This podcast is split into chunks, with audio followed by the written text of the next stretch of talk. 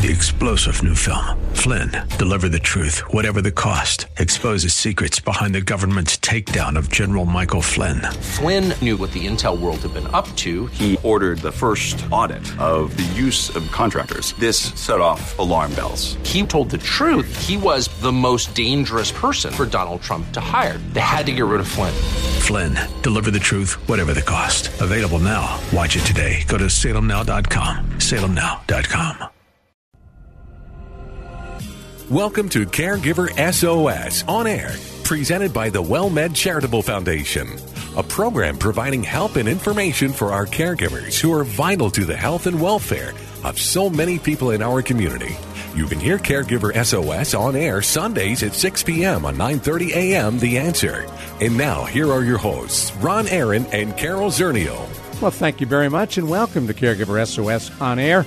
I'm Ron Aaron, along with Carol Zernial. We'll give you a little intro on Carol in a moment, but I want to tell you we've got a great guest coming up. Jane Daly, who is the author of a couple of books, one very powerful, dealing with how she came uh, really to caregiving and what that did with her life. Her son diagnosed with cancer at age 29. She deals with that through his death. Publication in January 2015 by Hallway Publishing. Jane Daly joins us in a minute. Carol Zernial is the executive director of the WellMed Charitable Foundation. You also know her as the chairman of the board of the National Council on Aging and a graduate of Trinity University. We're delighted every week to talk with her about uh, interesting issues involving caregiving, families, caregivers, care recipients. And I want to direct folks uh, to the uh, column that you write every month for WellMed that runs in the newsletter. It's a wonderful piece. Oh, well, thank you. That's in our Signals newsletter. It's free, um, and it has lots of other good advice and articles of interest to families who are caring for an older person. So thank you very Well, you much. up and you can, great topics. You can write us at caregiversos at wellmed.net, and we can get you signed up for the Cool. newsletter. I think you want to read that. Uh, speaking of newsletters, uh, there is a new diagnosis that's come out uh, dealing with uh, this most recent election called uh, ESD, post election disorder. Post election stress disorder. Stress disorder. Yeah, That's like. PTSD. Yes, like PTSD. But it's post election. and this we're not even making this. This is real. Yeah, this is real. Um, this was an article that appeared in Next Avenue by Michelle Kinder, um, and you know it was quoting the American Psychological Association, saying fifty-seven percent of Americans are struggling with significant stress caused by the election because since January. Um, you, it doesn't take long to figure out our country's very polarized. Uh, there's a lot of unrest. There's activism. There's people protesting this and people protesting that, and everybody Right. seems to be unhappy with something. You know, um, w- recently, I, I when I was in Chicago for the American Society on Aging, um, the politics you know, the political situation was overwhelming. It was on every TV throughout the hotel.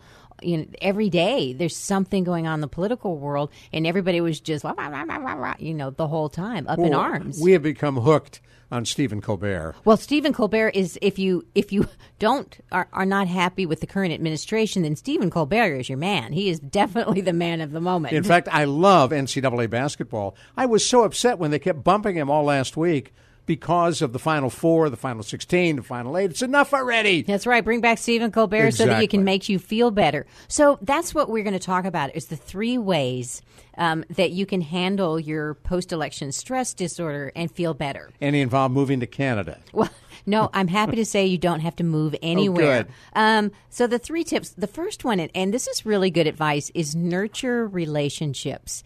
Because I have spoken to many people who are having fights with their parents, their spouses, their friends. They can't talk politics anymore with certain people because it's actually straining their relationships. So basically, what they're saying is there are people probably that you know that are like minded. Whichever side of the aisle you're on doesn't matter but that helps de-stress you.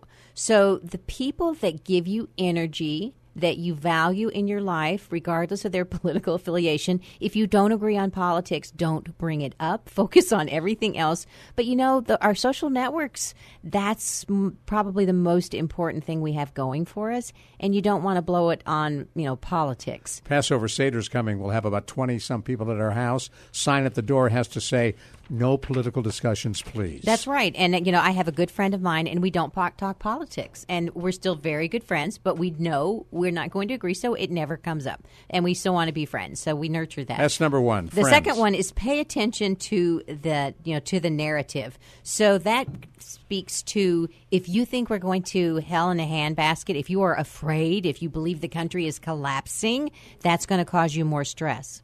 But if you stop and you think, you know what? This is what I can do in this situation and involve yourself on what's important to you in your community, politically or not politically involved, you know, that's going to change. That changes your narrative. You, it's you've got to focus on the positive.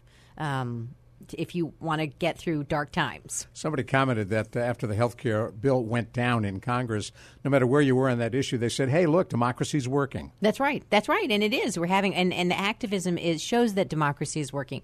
So the last one is Zoom Out, and they were talking about the children's book Zoom by Estevan Benyai, and I apologize, Benyai to him. I'm sure I just massacred Friends his name. call him Estevan.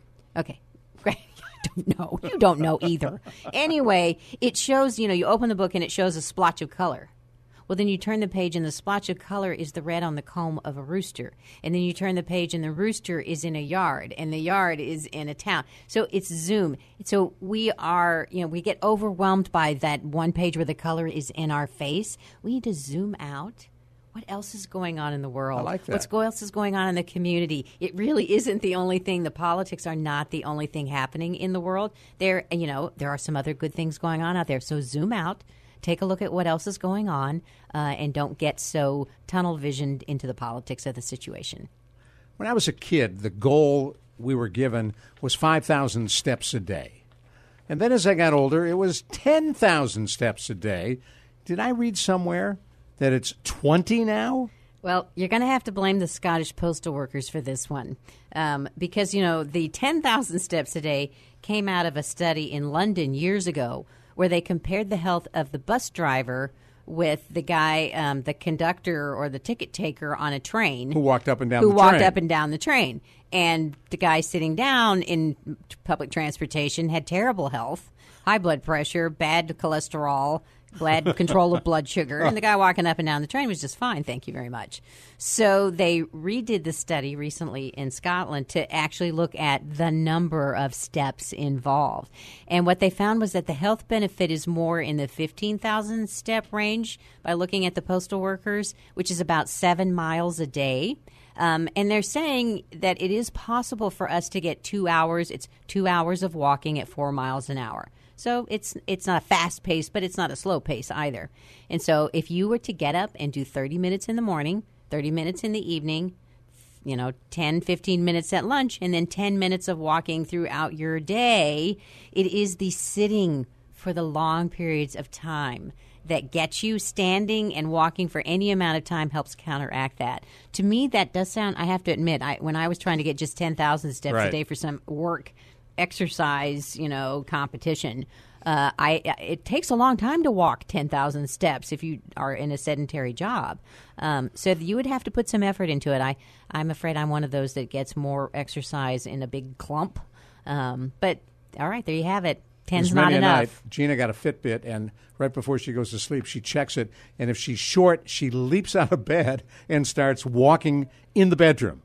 I said, "What are you doing? I need another thousand. I need another thousand gotta steps." get around and around and around and around. You know, but we just have to change the way that we act throughout the day. You know, the standing desks, the get up once an hour for five minutes, walk around the office. You know, that would make a that makes a real difference in your circulation. It does. So we should go for that. So we should go for that. let's like let's all just stand up here at the radio station. How long does this cord stretch? By the way, Not long enough. Well, when I did radio full time, morning drive, 5 to 10 a.m., I did it standing. Uh, and, and your voice sounds a lot better. I do remember that I was on one of your morning. You shows were and you were standing. with the guest who shall remain yes, nameless. yeah. Don't even go there No, that was, that was a- one of the funnier shows I ever did. All right, we're all getting there. Nursing home in our future, or for a loved one. What are the questions we should ask? And by the way, if you've just joined us, this is Caregiver SOS on air on 9:30 a.m. The Answer with Ron Aaron and Carol Zernial. What are the questions we should ask uh, when we look for a nursing home? Well, when you're looking for a nursing home, and I, I did get this off the Pioneer Network um, dot net, uh, they were talking about the questions you should ask should be related to um, person centered care. So, this is, in other words, you don't want a, a healthcare hospital environment type of facility for your loved one. And how you find out about that is ask them about culture change. That's a buzzword in the nursing home world. Culture change. Culture change is, you know, are you involved in that? Which means, are you trying to get out of this medical model? Um, how will you get to know my family member? You know, to have them talk to you about that. Um, do you know, will my loved one be awakened at the same time every day, or do they have a choice? Uh, questions like do they have to get up at a certain time? Do they have to eat at a certain time? Do they have to bathe at a certain time? The more flexibility, the more you get to choose when you get up, when you eat, when you take a bath, the more autonomy you have, the, the better it is. What about choice, food choices? Is there, do you get a variety of menus or is it take it or leave it dinner? Um, you know, is a good question. In other words, is it like home used to be? Is it like home? Uh, what do you do if your loved one has dementia?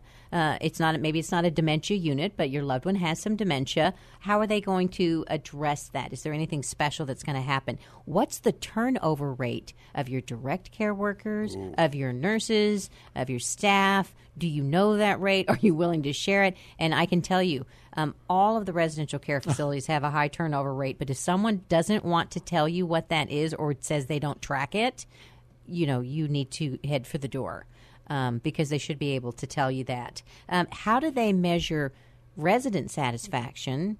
How do they measure family satisfaction? You know, do, when do they ask you? Um, and you know, when you're there, you want to walk around this to the facility, talk to family people members who are there from you know, for other residents, talk to the staff. How do you like working here? How long have you been working here? What's the mission of this organization? If they can't tell you what the mission is or some variation on that, you know, the culture of the organization is not really getting down to the front where the care is. Uh, I was recently in Albuquerque with my great aunt who's 96 for her 96th birthday. She's still feisty? Oh, still feisty. And um, still thinks there's too much noise in the dining room. Got to do something about that. um, and she was, you know, talking about you know how important it is for the residents to have a voice to be involved in their care um, you know, this that never gets old. We may get old, ninety six years old, uh, but feeling like you have an opinion and it's important, right. and you feel like this place is home, uh, and it doesn't matter how pretty it is because we agreed that facilities can be lovely, and that means nothing if the care isn't good. What about access? Should they let you in anytime, any day or night? Well, you, sh- you should be able to have access. There may be, um, you have to ring a buzzer and sign in at night. You don't want to have open doors all night long. But yes, um, and, and the residents should be able to, to stay up as late as they want as long as they're not bothering you know other right. people and, and, i think you see a move towards more single rooms all single rooms in facilities uh, now versus those shared industrial hospital looking rooms with a curtain in between oh you know, which, ugly, which are ugly and dreadful. So we're going to talk in we're going to talk in just a moment with Jane Daly, who is the uh, caregiving seasoned specialist and an author of several books on caregiving. And we will talk with her in just a minute on 9:30 a.m. The Answer. It's hard to believe, but this all began in the year 2010. Has it really been that long that we've Dr. been together? Dr. Robin Eichhoff, Ron Aaron, WellMed Radio. What a terrific ride it's been. And since then, and continuing, we have talked about everything. We've talked about medical issues, we've talked about legal issues, end of life issues, and the list goes on. You name a disease, and we've covered it, but with answers for people who have it, aimed primarily at seniors and their loved ones. Seniors and caregivers and grandchildren, and on and on. So, why do you like doing radio? Well, I love spending time with you, Ron. Oh, thank you. That's one of my favorite parts. Well, I appreciate But that. I like educating, and I like educating patients and family members. There's so many things that we can do with this outreach. So listen to WellMed Radio and get healthy. Ron Aaron, Dr. Robin Eichhoff. We come to you Sunday afternoons at 5 p.m. on 9.30 a.m. The Answer.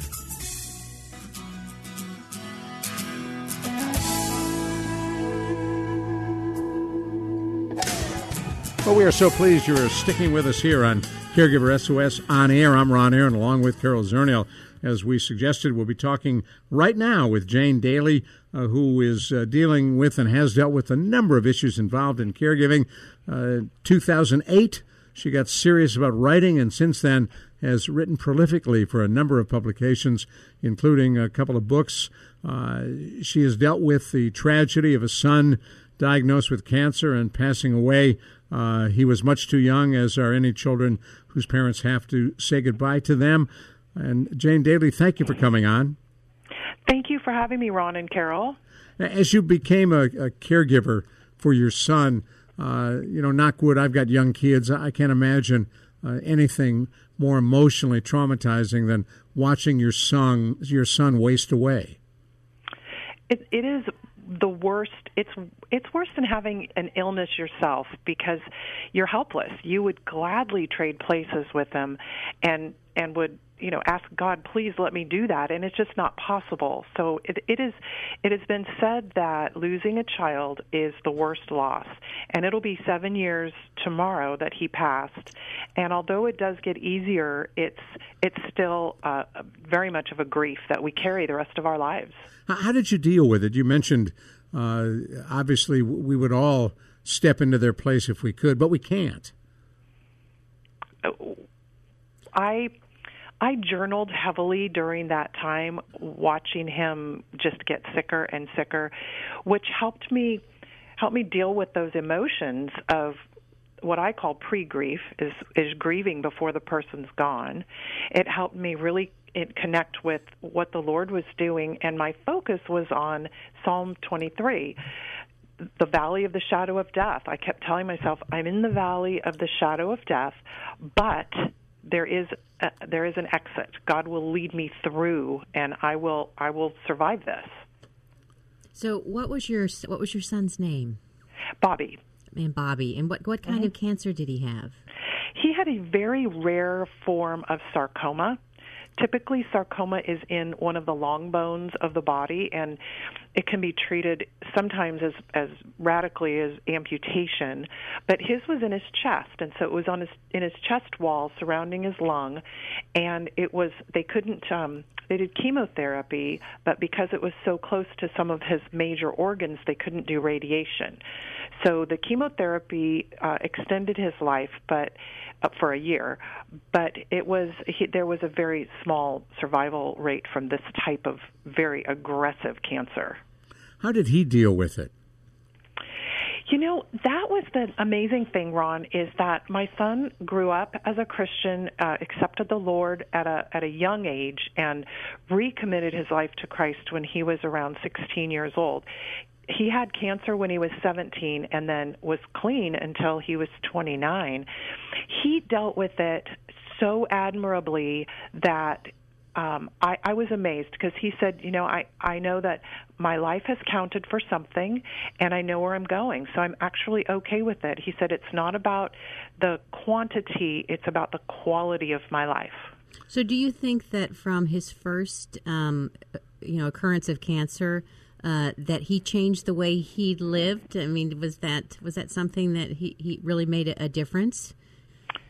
Um, well, Carol, unfortunately, when he was rem- announced in remission the first time, he went totally off just off and lived a very worldly life for about three years. And then um, he met a young woman and he came back to the Lord and then was serving the Lord until the time that he passed. So um, it had a negative effect, but then he came back to his roots. So I think, you know, that, that verse that says that if you train up a child in the way that they'll go, when they are old, they will not depart from it. And I, I take great comfort in that and knowing that that was that was true in his life. Well, and and and that it sounds like he, you know, he had a broader experience in life, even though he was around such a short time. You know, we um we work with caregivers, but but a child that has cancer and cancer in any family is of such an intensive experience. Um, you know, so what what how did how you talked about journaling, but just in terms of getting through the mechanics um, and taking care of all of your son's needs, uh, did you get support uh, for that? Yes, I can't stress enough how wonderful it is to have a support system of friends and family and church that we had people who would come and clean our house, who would, knowing when we were undergoing chemo, that they would drop meal off at the house. Even if we weren't home, we would get it when we got home. And um, just to pray with us and offer us that, that much needed spiritual support. Uh, do you have other children? I, we have a daughter, and I also have three wonderful grandchildren. And how old was your daughter at the time this was going on with your son? The time she was she's just 2 years older than him, so it would have been she would have been 19 the Right. first time and then um like 31 the second time. And was she living with you at the time, or was she off? No, she was married and having kids and living um living up in Oregon. So for her, uh, the the challenge was dealing with her brother's disease and loss, and being at a distance. That had to be tough on her. Oh, it was because they were just so close. They were best friends as kids and stayed very close all through um, adult life. And so when Bobby first got sick, he made it a point to go out to see her a couple of times during that year that where he was um, terminal, and she made a point to come out and see him as well. So they they got to spend as much time as they could together. Now you've you've moved on in terms of what your focus in writing is, and, and now are you not uh, looking at the challenges of honoring our aging parents? Yes, moving into that role of caregiving for parents is quite a transition.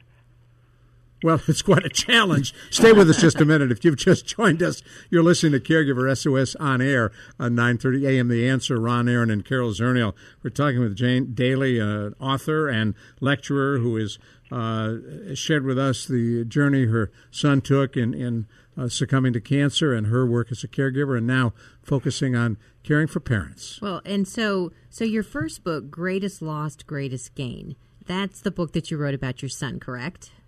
Um, the the book is titled "Because of Grace."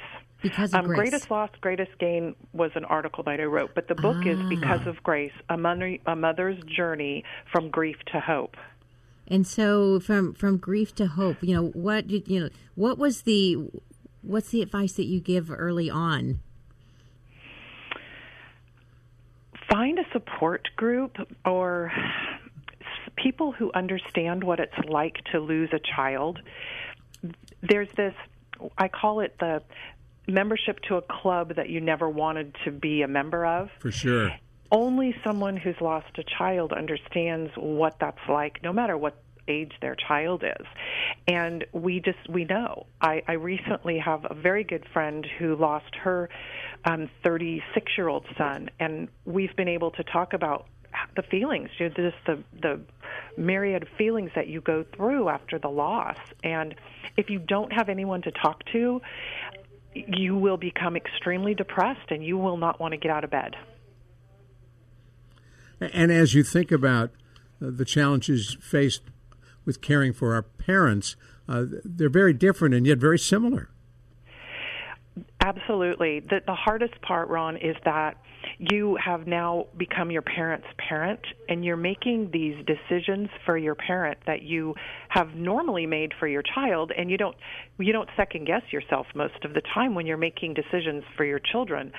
But there's constant second guessing when you're making a decision for your parent, either because they've abdicated and they don't want to make a decision, or maybe they're unable to make a decision because of dementia, Alzheimer's, a stroke, any kind of incapacity. So it's it's a it's a very different paradigm. Are are you faced with that now, caring for aging parents? Right now, I'm yes caring for my mother. She is 93. My father passed away five weeks before our son died. Hmm. And so now, um, while my mom doesn't need the hands-on, I have to be there all day care, she, um, we take her dinner every day. We make sure that her meds are, you know, where they need to be. We make sure she gets to the doctor and do her errands and provide her that social outlet by spending time with her. So it sounds like she's 93 and living on her own. She is. She lives in a little tiny um, uh, townhome, and we live just right down the street from her. So when I drive by her place in the morning, I can see if her blinds are open, and if her blinds are not open, then I call her to make sure that she's Okay. alive. Right. yeah. Okay. yeah. Pause. Sleepy. yes. Oh, that's nice, though. How nice to be that close. It is, but the reality is, you know, she's 93 and she's saying, "Lord God, please take me home. I want to go home." And so I drive by thinking, "Well, I wonder if today's the day." Yeah.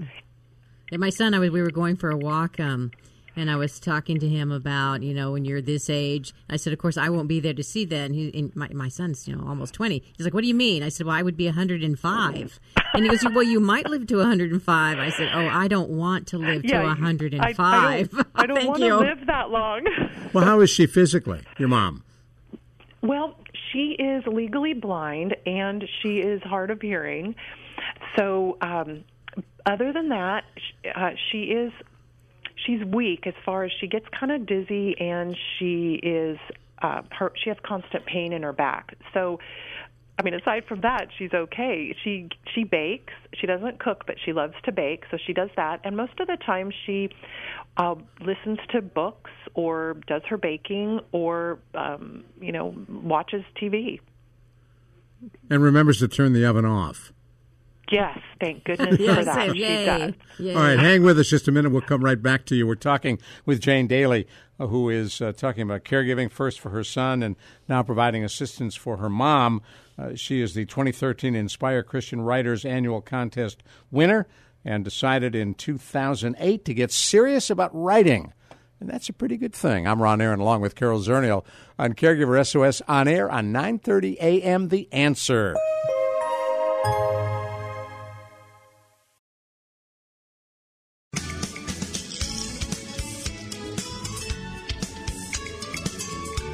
You're listening to Caregiver SOS on air on 9:30 a.m. The Answer. Hey, tell a neighbor. You hear us Sundays at 6 p.m. Podcasts of all of our shows are available as well.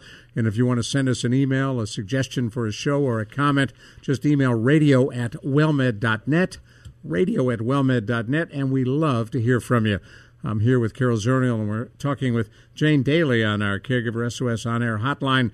Uh, she's out in, as she said, sunny California. What was it in 2008, Jane, that suddenly decided to uh, plunge you into writing seriously? I had always said someday I'm going to write a book. I am an avid reader, and I knew that one day I was going to become a writer. In 2008, I had some health issues and I had to take some time off of work. And so here I was sitting at home doing nothing, and I felt the Lord nudge me and say, um, Now's the time. And I, I remember saying, Now? And He said, Yes, now. So I started writing a novel that is as yet unpublished. Um, and then somebody, um, a, an editor, encouraged me to write the book about uh, Bobby's death and how that affected me. And then, right as I finished that, I had the idea to write this book about the other issue that I was facing, which was caring for my parents. So, um, since then, I um, have written two novels as yet unpublished, and now I'm working on my on my next book about aging with grace. What's the uh, theme in your novels? My theme is redemption, that no one is beyond redemption. No matter how far we've fallen or how far away we think we are from the Lord, that we are never too far from redemption. and for your for the aging your aging book you know it sounds like uh, grace you're using grace as your theme for your nonfiction writing Yes, grace-filled nonfiction. which is um, similar my- to the redemption my- and grace so it's all it's all Yeah. woven There's a theme here. yeah There is a theme, yes. Yeah, my, my the one that I'm working on now is called 60 is not the new 40 because um there's no way that I am anywhere close to where I was in my 40s nor do I want to be. And the reality is 60 is 60 and we as Christians need to deal with it.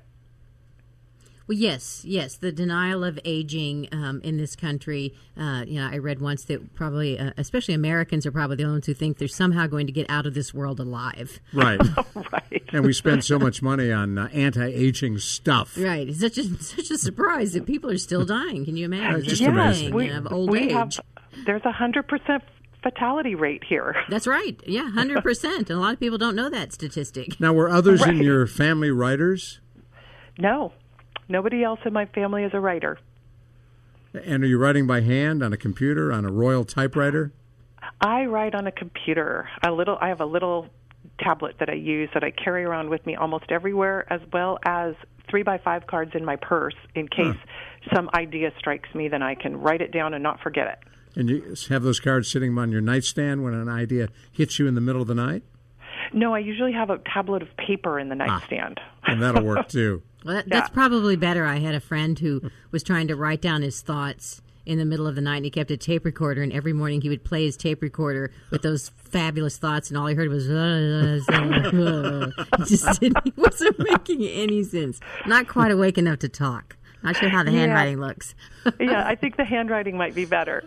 you know, as you look at the demographics, you mentioned 60 is not the new 40, but indeed we are living longer, and in many ways we are living better. So while 60 may not be the new 40, when I was a kid, 60 was really, really old, Jane. You're right. It was to me too. I mean, when I look at myself, I'm 61 and I think, well, wait a minute. That would be like my grandmother with the gray hair and the polyester pants and the sensible shoes and that is not me. But by the same token, it 60 is the new 60. It's not the new 40. And, and, I think you know I would have to agree with that. Um, you know, just in terms of being realistic, it's you know the new 60 is different than the old 60, but it's still 60 because you look in the mirror and you're like, whoa, I must be 60 now. I'm certainly not 40 anymore. Exactly. but but what you do with those 60 years of life is what's different um, and the expectations. You know, none of us are going to be sitting in, they won't let you sit down in a rocking chair at 60 now, even no. if you want to. No, some days I would like to, but it's I can't. I also work full time, so there's that. What do you do full time? I'm a bank manager. Really? Uh, that explains the. I, I, was looking at the bio before the show, and I saw finance, money management, caregiving and spiritual growth. I'm like, wow, you are so well rounded. yeah, it's a left brain, right brain kind of thing. Days I'm the practical side the nights i'm the creative side well talk a little bit about the you know your work um, as a missionary uh, with your husband i mean is, does that creep into your writing as well or your your caregiving tips it, not yet. It, ha- the, it has not crept into the writing.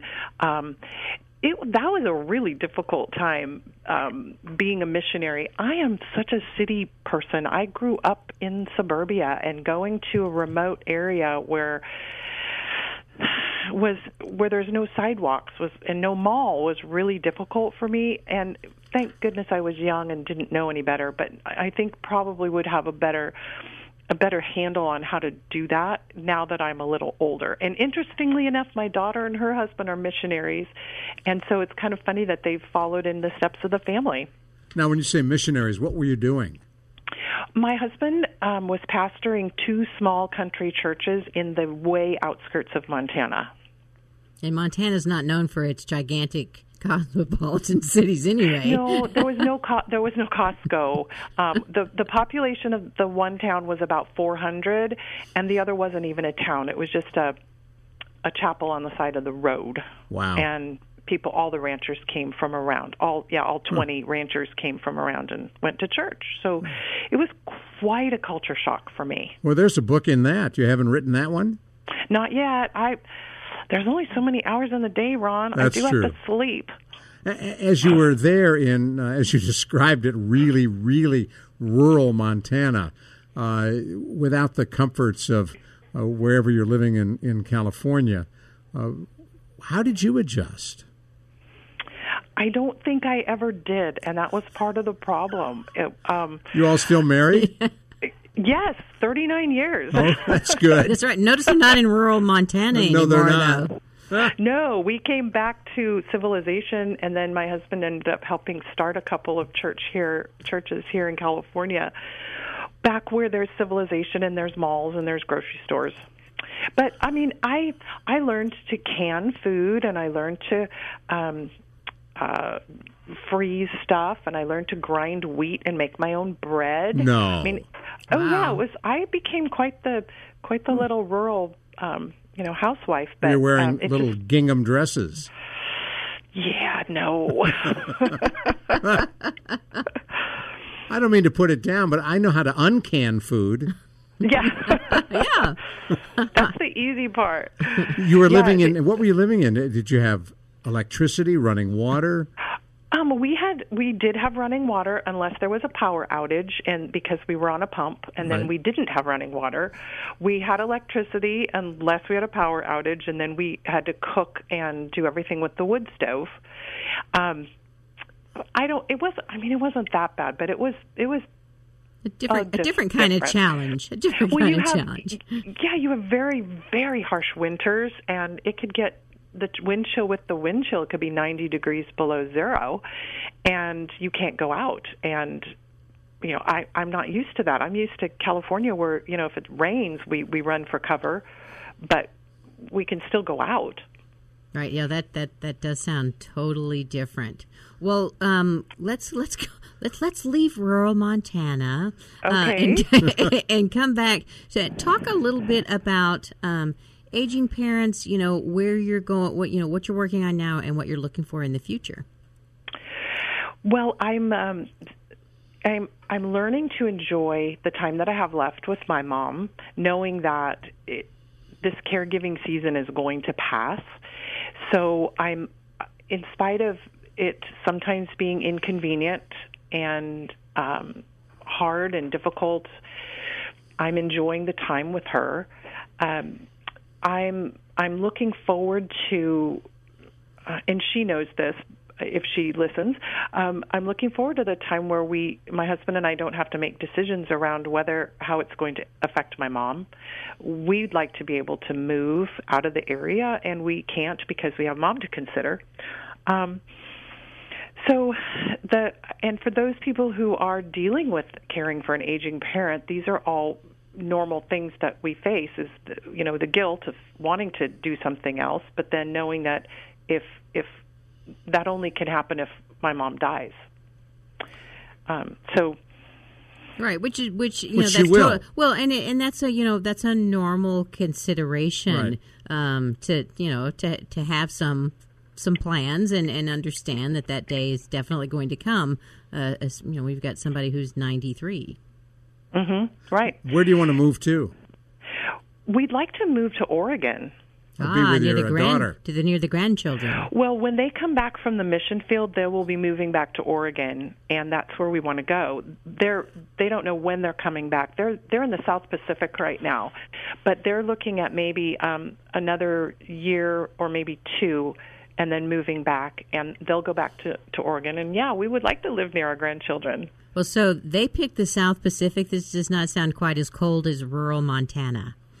Not as cold, but still pretty harsh No, ma- and probably no malls. Probably no, No mall- malls, No huh? malls. There is no mall. No, the, I think the town maybe maybe forty thousand people in in their in the main city. They're in a country called Vanuatu, and um, it's near Fiji. So it's it's very tropical, hot, muggy, but a lot, and a lot of bugs.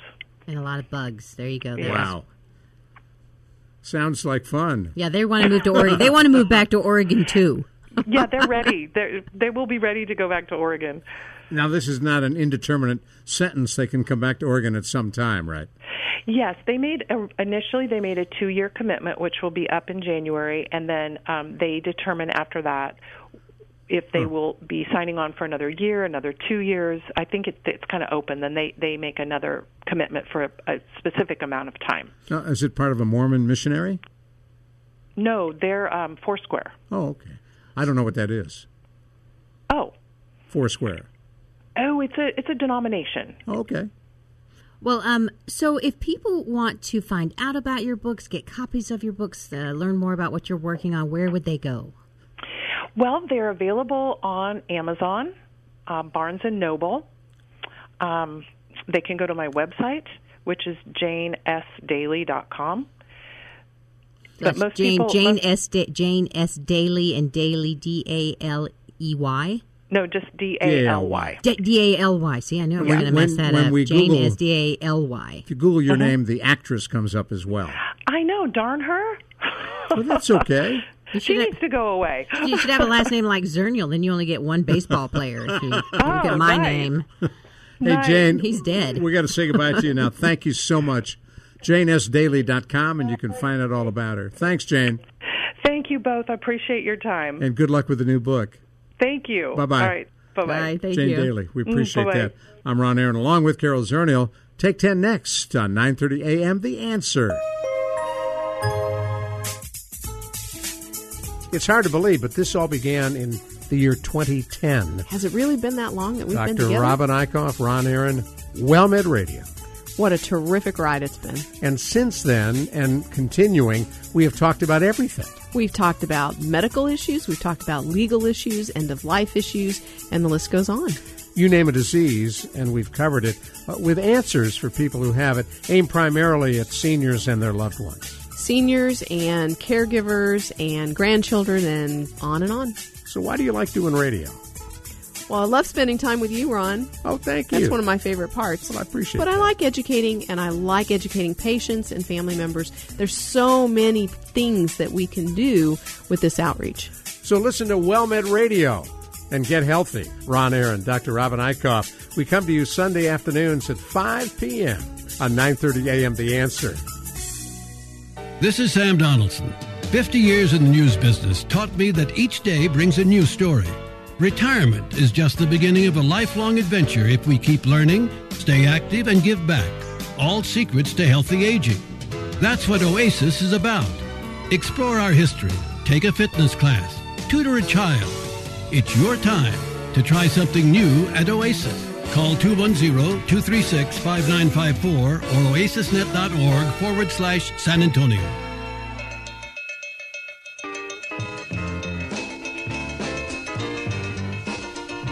Well, we've come to take 10, which is the conclusion to each one of our Caregiver SOS on air programs. Really, part of the best part of the show. We deal with issues that Carol Zernial, our co host, and Dr. Jamie Huysman, a nationally known psychotherapist who deals with caregiving and addictions.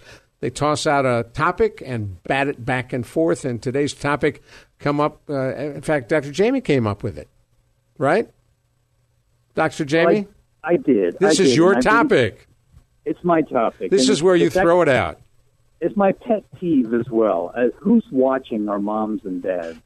Uh, it's about direct care workers and, and those who we actually employ as caregivers when we're working or when we need somebody uh, additional to, to the family to take care of our loved ones. Um, who are they? Who's watching them? What's happening? Who's employing them? Are they burned out? How many people they see and what are they getting paid? How's that? Well, I think it's a great topic because just this week I was having a discussion with a family. They were choosing between um, private, you know, pay caregivers, that you know, hiring people uh, to come into the home, and they mentioned that the woman that they liked the best told them that she had to work seven days a week. And and she was working probably tw- wanted to work 12 hours a day 7 days a week Well, you if she can't, could. can't do that for long. but that's what she said she wanted to Wow.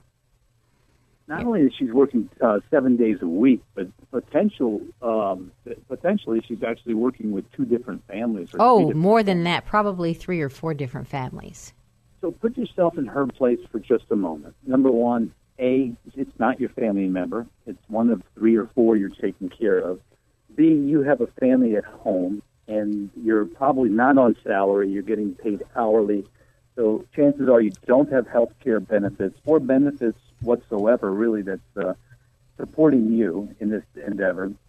And, and see, you're, you're, you're burned out. You're just overwhelmed. And somebody is actually entrusting you with the person that possibly matters most in their lives or their family's lives. So what's wrong with this picture?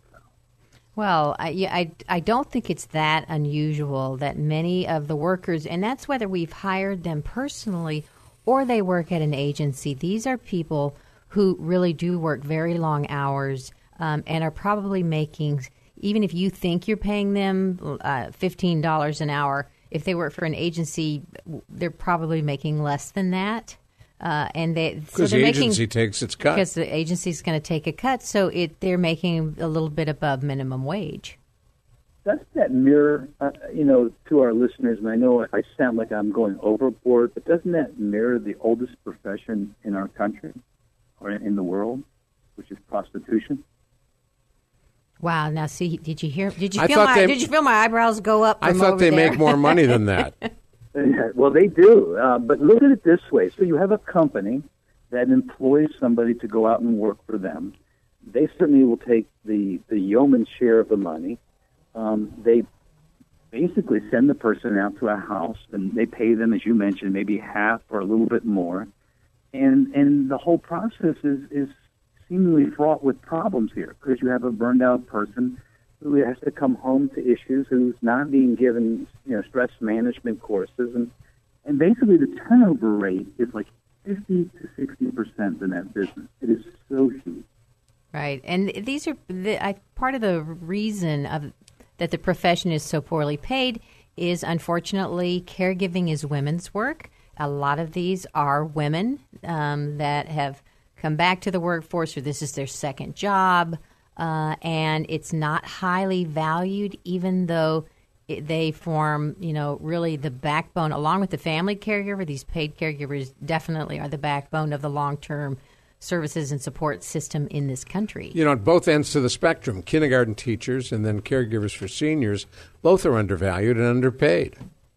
Absolutely, Ron. And, and you know, we do have new models of delivery that are coming out now that we should hearken to and get close to and, and, and understand. Um, obviously, most of us have heard of Care.com. I have no stock in the company, believe me. But I must tell you that what they have done, if nothing else, is they, they've tried to eliminate the middle person. And in doing that, if a person needs help, they'll put a zip code in, and there'll be 30 different caregivers who we hope are entrepreneurial, who are charging much more, who absolutely are hopefully taking care of themselves. Yeah, my wife has talked about Care.com to find babysitters for our kids. We haven't used it yet, but she's mentioned it.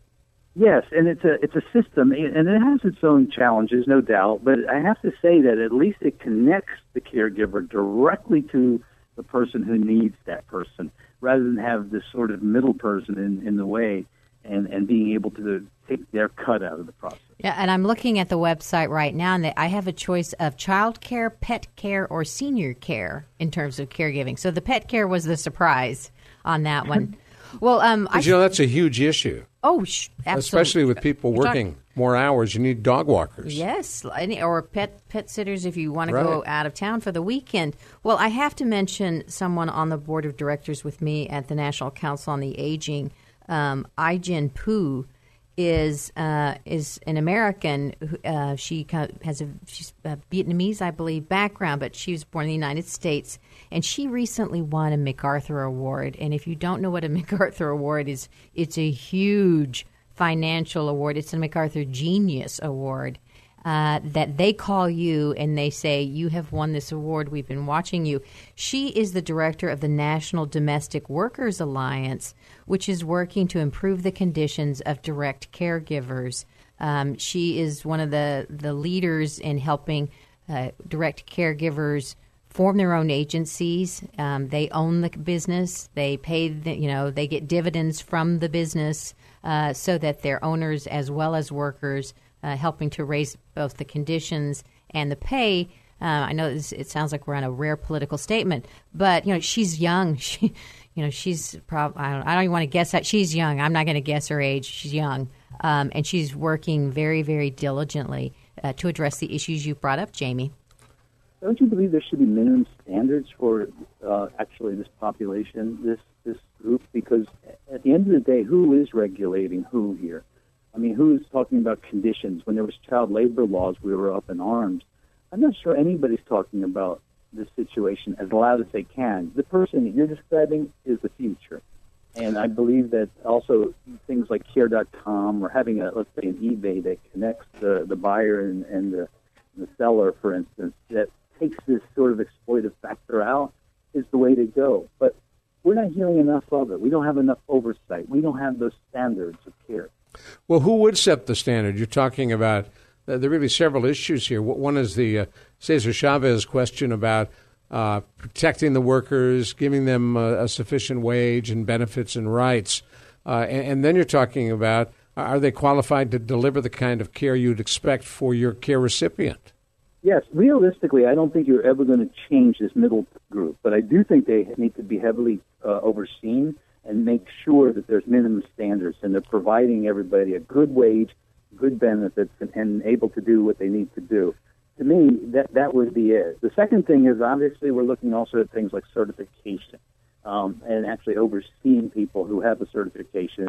But in that certification process, you know, you have an ethical standard, A, to take care of yourself and to make sure you're balancing your life. But these are issues that are up the line as we grow older and that we have the tsunami of senior care that we've got to be mindful of. Well, and you're absolutely right. I, I remember hearing uh, someone else uh, speaking about worker training, direct care worker training, and the hours. Uh, and she was from Arizona, and she was talking about that the person that does your fingernails has much more training, have many more training hours than the person that cares for your mother or your dad because they don't require that much training. Yeah, we license barbers and manicurists. Well, and, and at one time when I was working for the Area Agency on Aging, I asked the Home Health Agency because they were they were short, you know, some workers. We needed some more workers, and she said, "Well, what we do is we just go out and we put a." A sign up on, in the laundromat, workers needed, and you find them at the laundromat on Sunday, and they're working in somebody's home on Monday. Yes, which exactly is that. crazy. Crazy. You know, if you knew most- that, you would not want that worker in your You home. would never hire them. No, and it's the most precious people in our lives who we want to provide dignity to, to integrity, and as they are older and that, at their home, do we really know unless we set cameras up everywhere we are at and have uh, you know recorders what's going on? That's right. It's, it's a it's a huge issue, and that's why I think as we're here wind up this segment, you know, you really need to do the back criminal background checks, the background checks. Um, you know, interview the various workers that you want to have in the home. Find out about them. It's it's up to you to do the screening because they're- the system is not really a system. You, as the family member employing the You, uh, as the uh, family member professional employing either the agency Yeah. or the individual. Wow. Got to stop you right there, Jamie. We're flat out of time. You bet. We could have a whole show on this. Oh, at, at least one show. That was a really good topic. Thank you very much. Take 10 ends our Caregiver SOS program every week. You hear us Sundays at 6 p.m. on 9.30 a.m. The Answer for Carol Zernial and Dr. Jamie Huysman. I'm Ron Aaron. We will talk with you soon. You've been listening to Caregiver SOS on air, presented by the WellMed Charitable Foundation. Email suggestions and comments on this radio program at wellmed.net. And join your hosts Ron Aaron and Carol Zernial for another edition of Caregiver SOS on air on 9:30 a.m. The Answer. Three star general Michael J. Flynn, head of the Pentagon Intelligence Agency, knew all the government's dirty secrets. He was one of the most respected generals in the military. Flynn knew what the intel world had been up to. He understood its funding. He ordered the first audit of the use of contractors. This set off alarm bells. The explosive new documentary, Flynn, Deliver the Truth, Whatever the Cost, and covers the facts behind this scandal. Flynn told the truth. He was the most dangerous person for Donald Trump to hire. I find out the worst enemy that I'm going to face in my life is right here in America. They took my assessment and they wanted me to change it. And I was like, I'm not changing it. They had to get rid of Flynn. With in depth interviews, archival footage, and never before seen personal records of the man behind the headlines. I just felt like I was drowning. Flynn, Deliver the Truth, Whatever the Cost. Available now. Watch it today. Go to salemnow.com. Salemnow.com.